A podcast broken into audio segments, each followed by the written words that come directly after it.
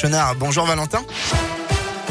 Bonjour Bastien, bonjour à tous. À la une de l'actualité, le suspect du meurtre d'une septuagénaire découverte décapitée à Agde dans l'Hérault a été mis en examen hier pour assassinat et placé en détention provisoire. L'homme âgé de 51 ans, un ancien boxeur, un temps euh, candidat Front National dans le Nord, était l'ancien mari de la femme de ménage de cette victime.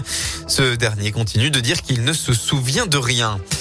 À Lyon, hier, les manifestants anti-pass sanitaires se sont donné rendez-vous à 14h au Broto avec de nouvelles revendications, notamment les tests PCR payants depuis vendredi dernier. Selon la préfecture, ils étaient 400 euh, à défiler hier jusqu'à la place du maréchal Lyoté. Des Gilets jaunes ont eux tenté un retour sur les ronds-points dans divers endroits en France pour protester contre la hausse des prix de l'énergie et la baisse du pouvoir d'achat, mais sont demeurés très peu nombreux. À Villeurbanne, ils n'étaient que quelques-uns et se sont rapidement dispersés. L'actualité, c'est aussi cet incendie. Hier matin, le départ de feu a eu lieu dans la carrosserie des Tuileries peu avant 11 heures dans le 9e arrondissement de Lyon, hein, le quartier de Vèze. Très vite sur place, plus d'une cinquantaine de pompiers ont déployé un vaste dispositif de secours pour maîtriser le feu qui a engrangé un gros panache de fumée. Dans l'incendie, un homme a été blessé. Il s'agit de l'exploitant du garage. Ce dernier a été brûlé au niveau du bras. On ne connaît pas encore les circonstances du départ de feu. On passe au sport en football. Une victoire très importante pour l'OL. Les Lyonnais ont battu Monaco 2 à 0 hier soir à Dessine grâce à des buts de Carl Toko et Cambi sur penalty. Puis euh, Jason Denayer en toute fin de match.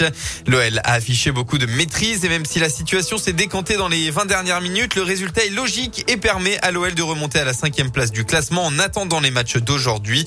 L'attaquant Carl Toko et Cambi est ravi. Moi c'est clair parce qu'on reste sur des prestations. Je à mon point de vue, qui était bonne, mais qui n'était pas aboutie car on n'a pas eu les résultats euh, qu'on voulait.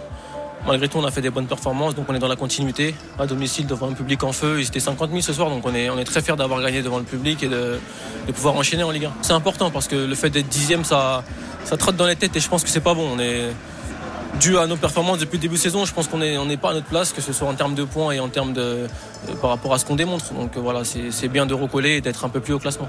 Les Lyonnais sont déjà tournés vers la suite avec deux matchs à l'extérieur la semaine prochaine, à Prague jeudi soir en Ligue Europa, puis à Nice dimanche prochain. On passe au basket après sa première défaite en Euroleague jeudi dernier. L'Asvel retrouve le championnat élite ce soir. Les Villeurbanais se déplacent sur le parquet de Strasbourg. Coup d'envoi à 17h. La météo de votre dimanche, attention à la brume matinale qui sera bien présente partout dans le Rhône. Elle devrait vite se dégager pour laisser place encore une fois à un très beau temps ensoleillé. Quelques nuages dans le nord du département, mais rien qui ne pourrait gâcher le beau temps. Côté température, peu de changements par rapport à hier. Vous aurez au maximum de votre journée entre 13 et 16 degrés.